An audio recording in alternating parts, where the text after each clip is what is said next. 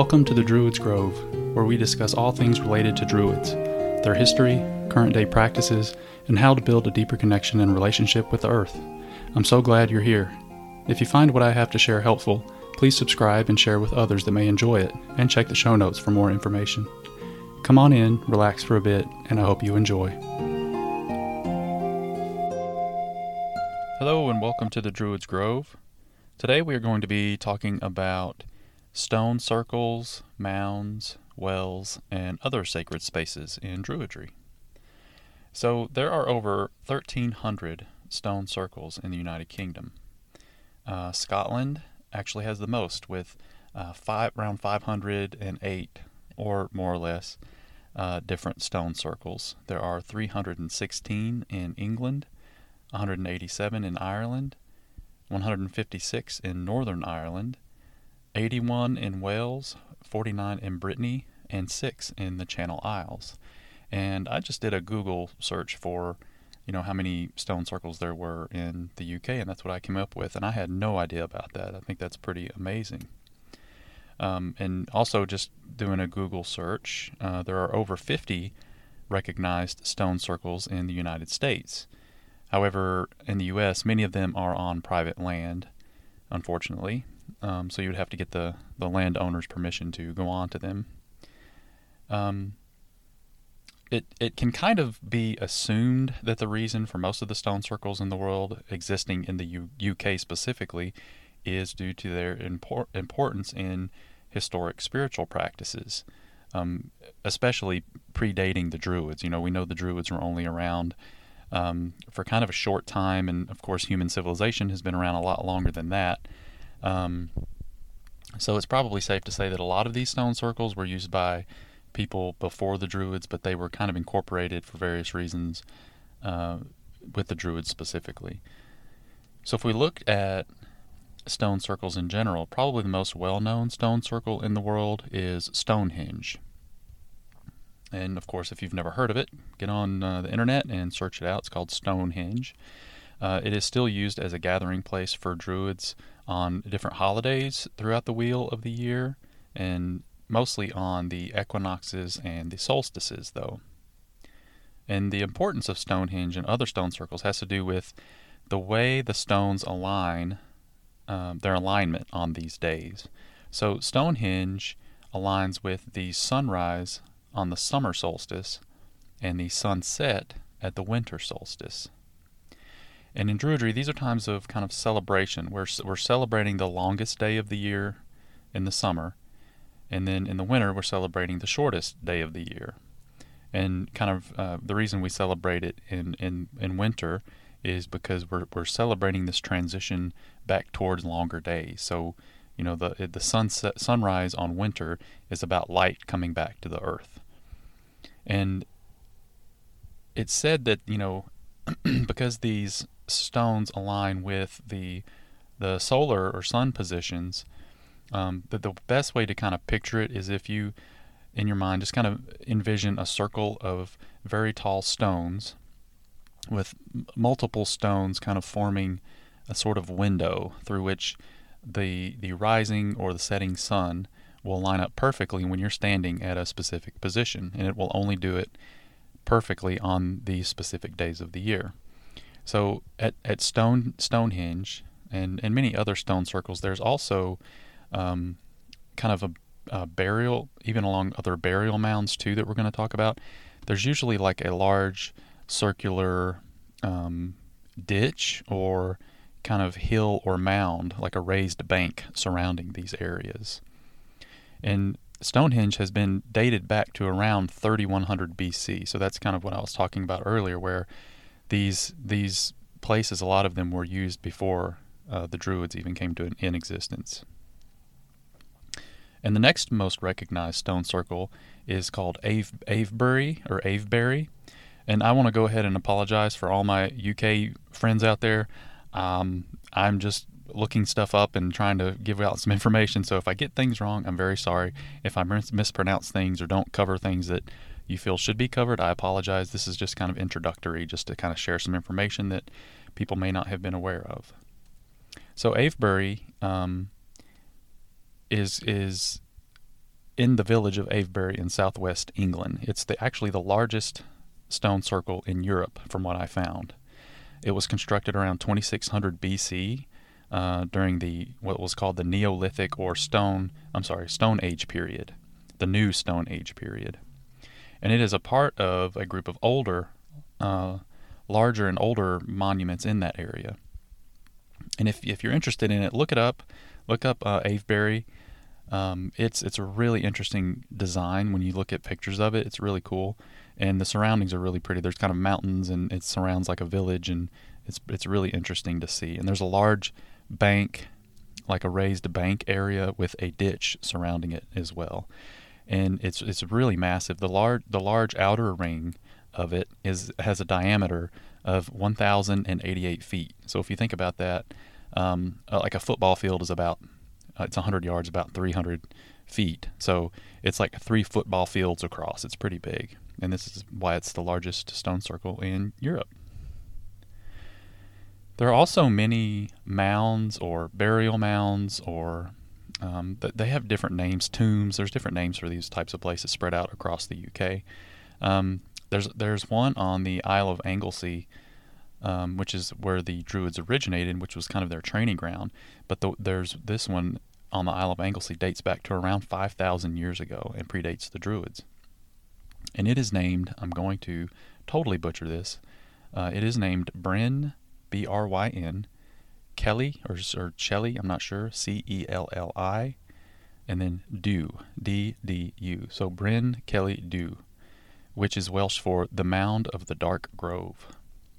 Thought that was really cool. Uh, it was excavated in the 1920s and has had ongoing tests and kind of uh, exploration since then. And then another famous one is in is Newgrange, which is found in Ireland. Uh, it is it's a pretty famously recognized one. Uh, it has a very large uh, passage tomb, which was built around uh, 3200 BC, which makes it um, older than Stonehenge and supposedly it's older than the pyramids of Egypt as well. Um, but this uh, burial mound or, or tomb or, or, mound, it aligns with the winter solstice sunrise. So much like stone circles or, or other tombs or mounds that are there, they're also uh, different ones are aligned with various solar or lunar occurrences, so the sun or the moon. Um, in this instance, in this one, the sunrise on the winter solstice aligns perfectly um, with the opening of the tomb. And what, what it does is there's a, a, long path that goes through the opening and then like a kind of a tunnel. And the rising sun on the winter solstice will shoot a, a path of sunlight directly to the back of the tomb. So it lines up perfectly and it only happens on this day. Um, it also has a large circular mound above ground. Um, and with like the uh, an inner stone passageway. The passageway is completely surrounded in stone, which is really cool. Um, when it was excavated, they found uh, various uh, burnt and unburnt human bones, uh, grave goods, and offerings that were found inside this mound. Uh, it has a large uh, retaining wall around it that of quartz cobblestone around the outside of the mound. Um, it is is speculated, you know, kind of myth- mythologically, it is kind of a dwelling p- place for various uh, deities, uh, gods, and goddesses, including the, the Dagda and his son uh, Aengus, A E N G U S. So if we look back at the area that Stonehenge is in, um, there's a large area of land. Uh, this it's on this large area area of land called Salisbury Plain. Um, it's a very large area in southern central England. Uh, it's very well known for its archaeology, and during the Stone Age, people began to settle on this plain. Uh, it also has uh, not just stone circles like Stonehenge, but it also has many large and long barrows. So, um, another like burial mound, another word for that could be a barrow, B A R R O W. Um, one is that's well known, it's called White Barrow. It's 77 meters long and 47 meters wide, but it has never been fully excavated. It also dates back pretty old. It's um, dated back to around 3500 to 4000 BC. And in this same area, in addition to many of the long barrows, there are also what's called round barrows. So instead of a long tunnel kind of shaped like a chamber, it's it just has an entrance that is built. You know, they will raise a mound and, and, frame in like an opening, but it's just a simple round chamber, kind of underground. Um, and the largest concentration of these is in what's called the Cotswold Hills, C O T S W O L D Hills, and Marlborough Downs.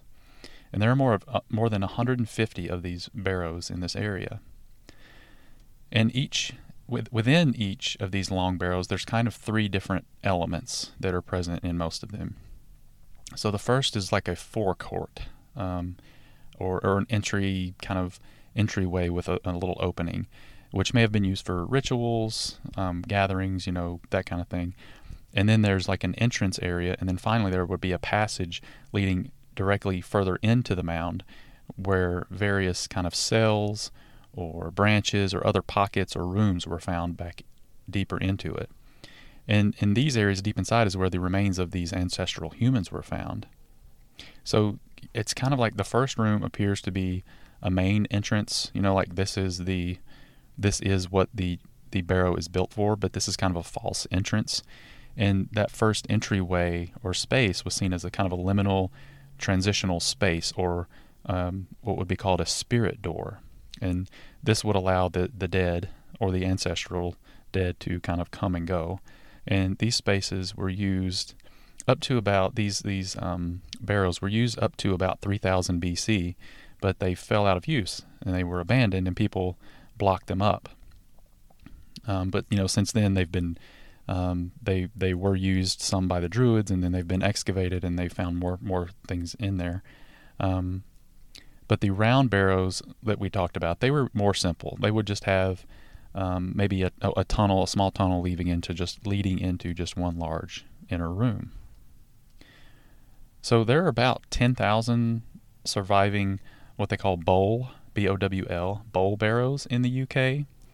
And these barrows are typically grouped up in numbers of 30 or more, kind of in a in a central location. And later on in the in the Bronze and the Iron Age, different shapes of barrows emerged, and people were buried along with maybe um, their weapons or even chariots. Um, and in, some places, uh, people were even buried with their ships that they used to sail on the seas. And as I said a moment ago, uh, many of these barrows or these burial mounds or stone circles, they were later used by the Druids. And even today, many of them, when they get discovered, they are protected and they're considered to be uh, they are protected national historic landmarks, and they are protected from destruction. Uh, you know, they're culturally respected. They are kind of, um, you know, national landmarks that you can go visit. And of course, in the United States, there's also uh, various uh, barrows or burial mounds, but they are commonly associated with the Native Americans, of course. Uh, you know, due to the short history of Europeans, we've only been here in the U.S., um, you know, a few hundred years. So, you know, when, when we're looking at dating back to five or seven thousand years ago, you know, in the UK or northwestern Europe, you know, um, there are things like that here in the U.S., but they are due to the Native Americans. They are not due to Europeans that have been here. And of course, they are still considered to be sacred spaces. They should be respected. Um, and they were used for various spiritual and religious purposes as well. So they should continue to be respected and protected. So why are, why am I talking about all of these stone circles or barrows or, or tombs or mounds? You know, how do they relate to Druidry? But if we look at it like we look at anything else in Druidry, um, you know, these places are only important in regard to the amount of meaning that we give to them or the amount of reverence that we give to them. We can see them simply as historic places where humans existed and utilized them for various purposes or we can see them as sacred spaces and, and protect them and work with them. For instance, when we're talking about stone circles, uh, we talked about how many of them align with uh, different solar and lunar times. You know, they, they mark the passage of time, the changing of the seasons, the transition from one period of time to another. They were there to, they were built because, you know, back then they didn't have clocks, they didn't have calendars, you know, uh, hanging on their wall that they could keep track of the dates. So they were there to help humans celebrate these kind of liminal times of the year, these transitional times in, in between seasons. And, and today, um, you know, many Druids still gather at these stone circles on these special dates to celebrate or to meditate or have a ceremony to to to recognize the importance of these times of the year still. And and no one really claims that the Druids, you know, this is their property or they they are specifically from the Druids, um, or that the Druids built them or created them. Um, but but since Druids are kind of the most connected spiritual practice uh, to nature, they are connected. They are the spiritual practice most associated with nature worship and the wheel of the year and that kind of thing in that area. Um, that's why the Druids are kind of uh, represented in these places. So the barrows or the mounds, um, going back to them, they also serve a lot of different functions. Not only were they used for burial uh, for special people in ancient times, they were also used as a place to go for celebrating solstices and equinoxes. Um, and, and, you know, due to their tunnel like openings, they were also used for stargazing in some of these places. So people would go in into these inner kind of sanctums and they would look out through these tunnels. And if you think about like a big, um, oh gosh, I'm drawing a blank. What do you call it? The big places where they have telescopes and they have the retractable roof. I can't think of the name of it. Sorry. You know, and they, they all it does is it opens up enough to allow the telescope to look out because that retractable roof is blocking out all of the light from cities or the other stars, and then they can spin it around and look at what they want to. So these old burial mounds or old tombs or barrows were kind of the same way. They they would sit inside, and you could look out these tunnel openings and you could study the sky and it blocked out the light from the other stars and they could keep track of where stars were in that certain direction at certain times of the year and in these these tombs or, or barrows they were also used for uh, meditation or insight. Um, they could be used for ceremony um, maybe with incense or herbs. Um, you know they would have fires inside you know making kind of a a sweat lodge i guess you could say.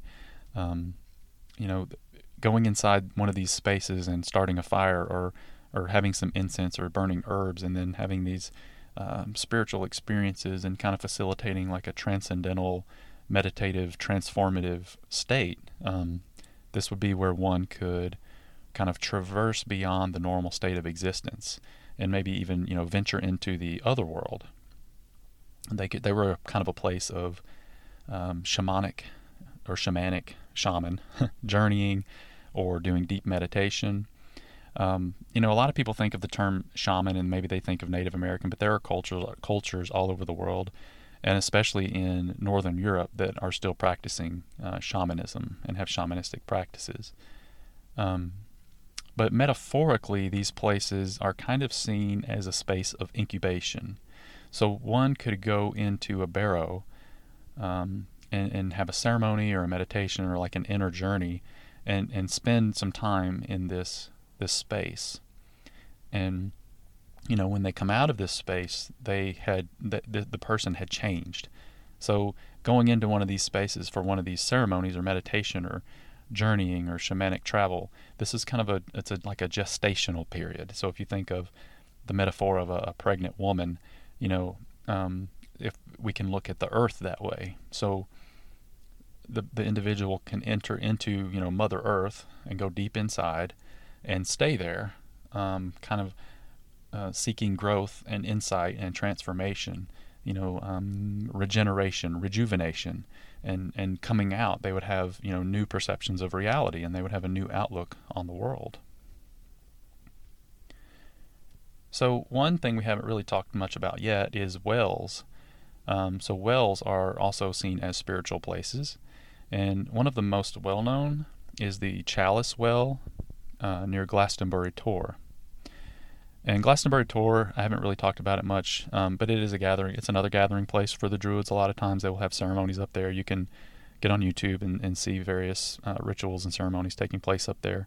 Um, Tor is like it's like a big mound, and there's a really tall building, and there's it's kind of a migratory, you know, trek up this mountain, and you're kind of journeying to this sacred space. But down down below that, there is what's called the Chalice Well, and this this well has it's a natural spring that was transformed into a well, and it's been used consistently for at least 2,000 years. And some people say the Druids were the ones who built the well to have access to the water continuously.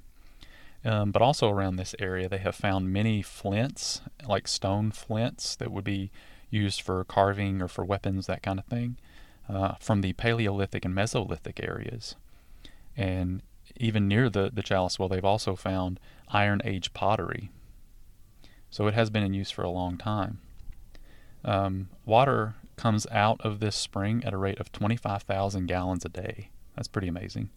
Um, the water from this well is repu- reputed to have healing properties. The water is very rich in iron oxide.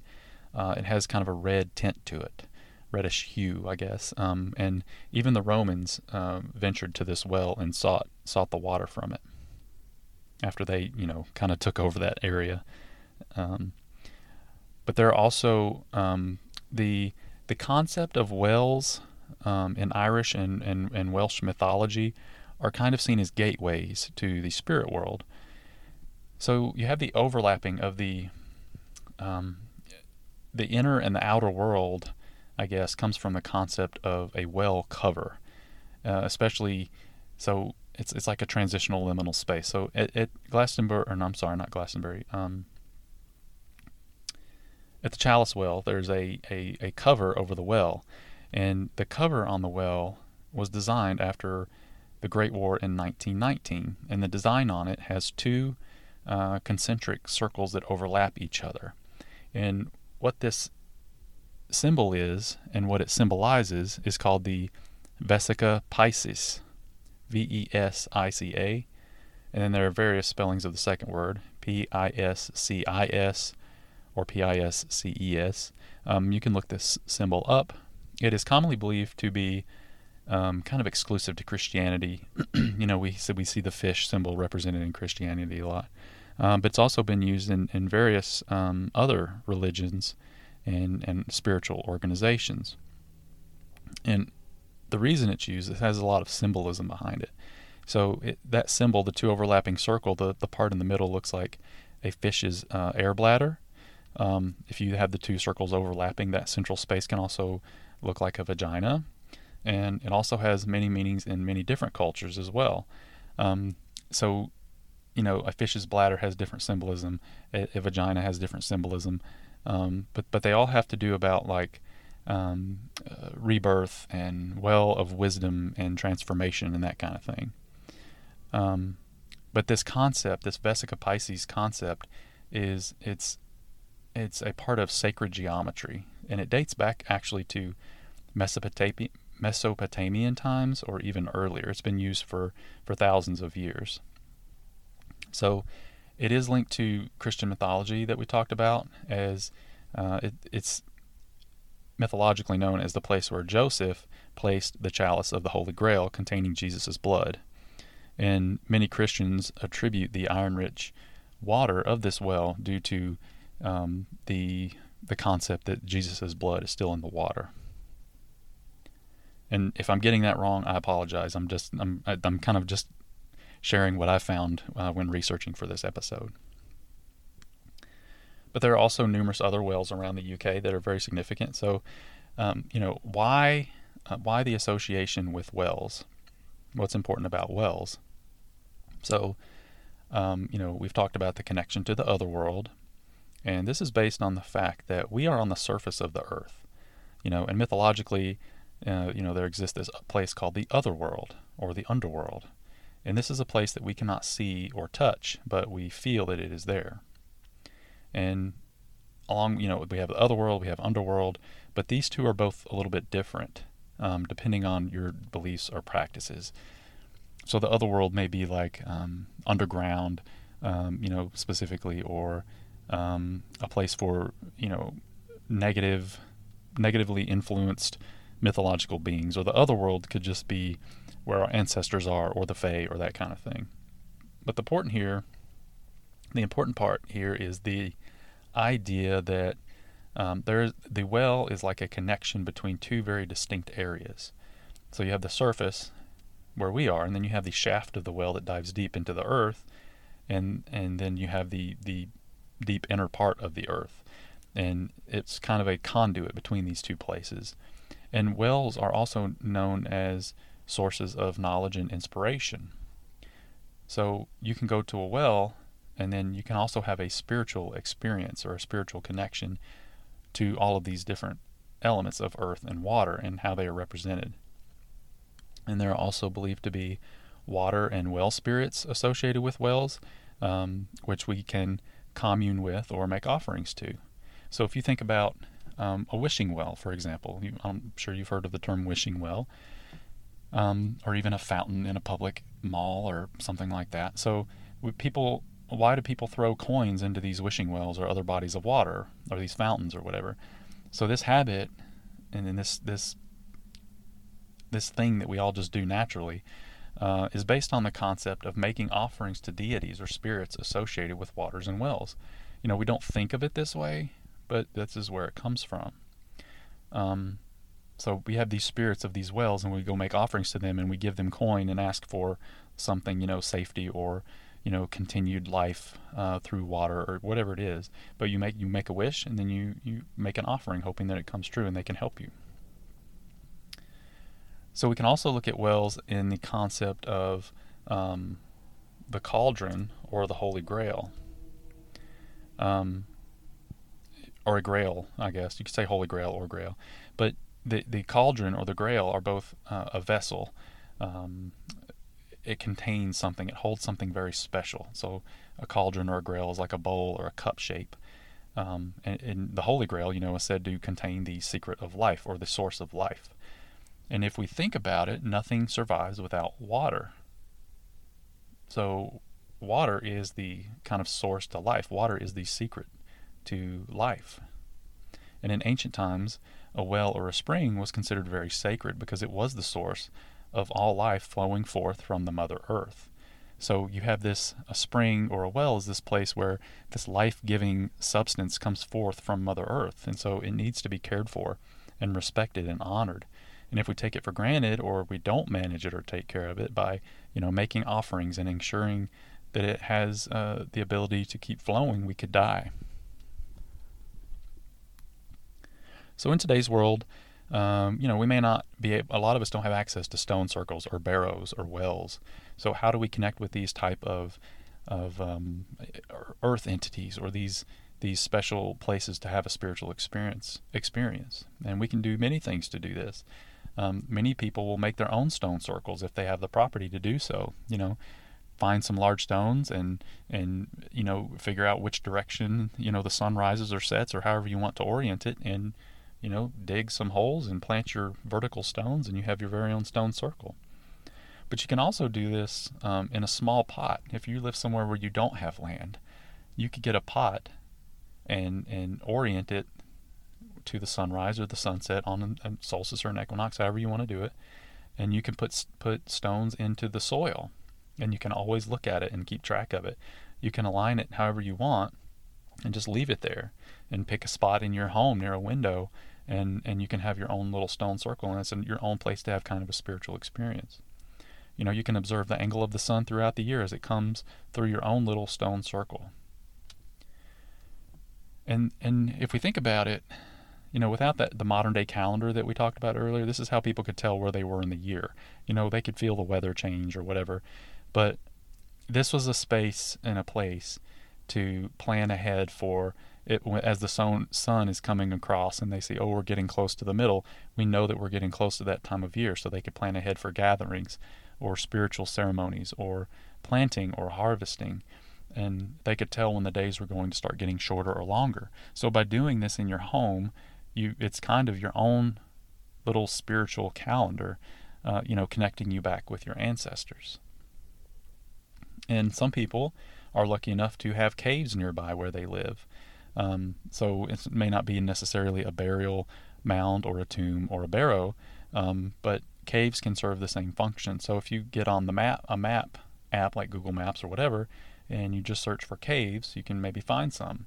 Um, there are also many cave museums or cave tourist attractions and parks um, that are commercially kind of developed and they're very safe for you to explore. Um, I mean, it would make it difficult to have a spiritual, you know, quiet spiritual experience. But if you've never been in a cave, this is a, a really awesome way to get inside the earth. And if you've never been in a cave or done a cave tour, I really recommend it. It's such a cool experience if you've never had it before. And you can also get on the internet and look up uh, caving. So people do caving as a hobby, or it's called spelunking.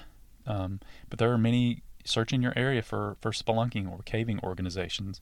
Uh, many many of these people are really extremely friendly and happy to get other people involved, or you can have them just guide you, or simply you know you can on your own just look up locations or descriptions of these caves and find one that you may be interested in exploring. But just be really safe and, and you know don't get in there and get hurt. Um, make sure you have you know plenty of backup flashlights, all the all the safety stuff. You can get online and find out how to do all that. But if you can't find caves, you know what about a hollowed out uh, old tree? So around here we have a lot of dead trees that are standing, and kind of the inside part of the tree is rotted out. I don't know if you've ever done this. Have you ever sat, gotten inside an old large tree and just sat inside? It's a it's really an interesting concept and a really amazing feeling to be able to do that. So even if you don't have that, maybe you go somewhere where there's um, large rocks in the mountains and just a, a, cliff overhang. Going and just sitting under a large rock overhang can be a very kind of spiritual and special place. So any any concept of like an opening with something connected to the earth that will allow you to go inside. So to go inside physically and spiritually, that will that will help you do that. And you know, regarding wells, maybe you can find a natural spring near you. You can go to these places and sit and you can listen to the water kind of percolating out of the ground.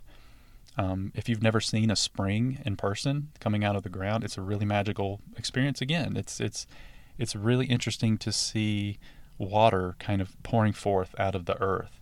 Um, it's like, I mean, you can look at it again scientifically. Like there's a water table, you know, there's a path to the ground and the water is coming out. But you can also look at it kind of spiritually or metaphorically, like this is Mother Earth providing providing the the source of all life, and and it's right here for me to take. You know, get you a water filter if you want to drink from it. Take a water filter with you, and you can you can do that. And many hikers and backpackers do that. They have portable um, water filtration systems that connect to water bottles, and these springs are the source of their water along their you know their multi-day, multi-month hikes, and they it's it's just a, a, really cool thing to see if you've never done it. If you don't have any springs near you, you can even just go find a stream, um, or, or even a river or a waterfall. You know, you can go to these places and connect to the water spirits or the water energies of these places. So many people also what they can do, and you've probably seen them, is to have like a small tabletop or a small freestanding that sits on the ground like water feature that continuously runs water. So um, people do it for the sound, you know, that to have that trickling sound of water in the home or on their deck or on their patio or whatever, because it's a very peaceful, calming sound. It's very soothing. But you can, if you don't want to buy, you know, an, expensive kit, you can build your own. You know, you can just take a large bucket or a large decorative pot or something like that. Um, you can take some stones of different sizes and just get a small water pump, place it in the bottom, and run a tube up to the top of the stone and let the let the water trickle down the stone. You can you can organize the stones however you want to make your own sounds. Um, you know, decorate it how you want. You can place greenery inside of it, or rocks, or you know maybe little little gnomes or dwarfs or something, or, or fairy figurines or something like that to kind of symbolize the earth and the water spirits to kind of remind you of your practice. Or maybe a place a statue of your chosen deity or god or goddess um, of the water or the well or the earth or whatever to con- to connect with. So as we've said before, in Druidry, there are so many different layers to these concepts of stone circles and mounds and tombs and barrows and wells. They all have their own kind of symbolic meanings as well as their own functional purposes. Um, but again, in Druidry, many things serve many multiple different purposes. Um, you know, we can track time with the stone circles, um, much like a sundial, but we also spiritually connect with the wheel of the year in these places. We can use barrows and tombs to store food. You know, people used to dig holes under the ground because it stayed a certain temperature year round and they would bury their food there to keep it safe. or they would bury sacred things so other people would not find them. Um, but you can also go into the earth and go into yourself in these spaces and meditate, and you can emerge as a changed human being. And springs, wells, you know, water sources provide us with life giving water, but they are also very symbolic of kind of the knowledge and the wisdom and the life giving energy of the universe. It is always flowing and present, um, both physically and spiritually, but we have to be open to it. We have to work for it and practice it. We have to accept it and we have to utilize it appropriately. So I hope this has been helpful. I hope you have found it enjoyable. Um, this is a really cool subject, and of course, there's so much information you can get out there. I would encourage you to get out there and look for it. And thank you again for listening.